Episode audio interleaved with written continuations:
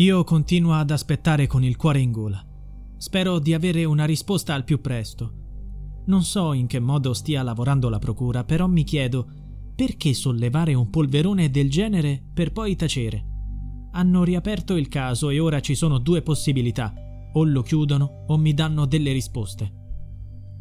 Molto amare le parole di Marisa degli Angeli, madre di Cristina Golinucci, la ragazza sparita il primo settembre del 1992 da Cesena. Due mesi fa c'è stato un terremoto in questa storia. Dopo anni di silenzio, il caso Golinucci sembrava vicino a una svolta.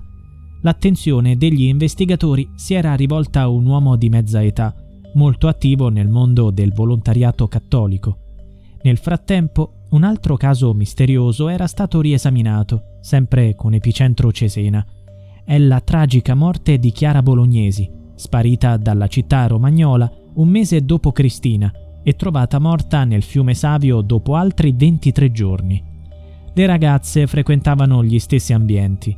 All'epoca l'indagine sulla morte di Chiara fu archiviata come suicidio, ma dopo 30 anni gli investigatori ipotizzano che sia lei che Cristina siano state vittime dello stesso predatore sessuale e non sarebbero state le sole.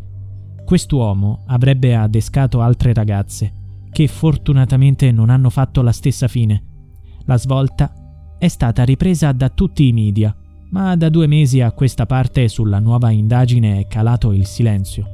La madre di Cristina non ci sta. Ha paura che il caso della figlia venga di nuovo dimenticato, come già successo per 30 anni. Dice: Spero nel lavoro del pubblico ministero, una donna su cui ho riposto tanta fiducia. Lei si è interessata al mio caso, mi ha assicurato che farà il possibile per il resto sono un po' delusa dalla comunità. Nessuno mi ha contattato dalla Chiesa. Con me la diocesi non si è fatta viva. Sono qui nel mio dolore. Io non sono contro la Chiesa, ma contro certe persone che gravitano in questo ambiente. A far del male a mia figlia potrebbe essere stato un predatore sessuale che qualcuno ha poi coperto. Se così fosse, siamo di fronte a un fatto vergognoso. Ma chi sarebbe questa persona finita al centro dell'indagine? Il suo nome è stato fatto dalla madre di una vittima. Ecco le parole. Era una persona apparentemente di fiducia. Si faceva chiamare lo zio. Sapendo che cercavo lavoro ha detto che mi avrebbe aiutata e mi ha procurato un colloquio.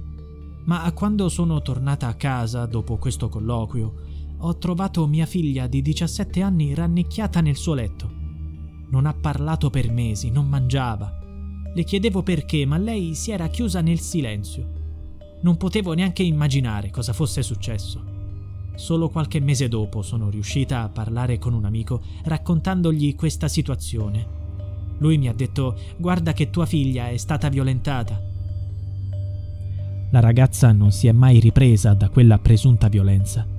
Non è più tornata la giovane spensierata che era prima e la madre, la nuova testimone, è stata intimidita perché ha avuto il coraggio di parlare.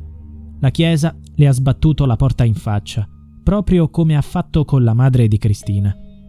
Ha fatto di tutto per nascondere la verità, invece di aiutare a chiarire la presunta responsabilità di un soggetto che frequentava l'ambiente ecclesiastico. Negli ultimi mesi i resti di Chiara sono stati riesumati, ma non ci sono novità. Le due famiglie continuano a lottare.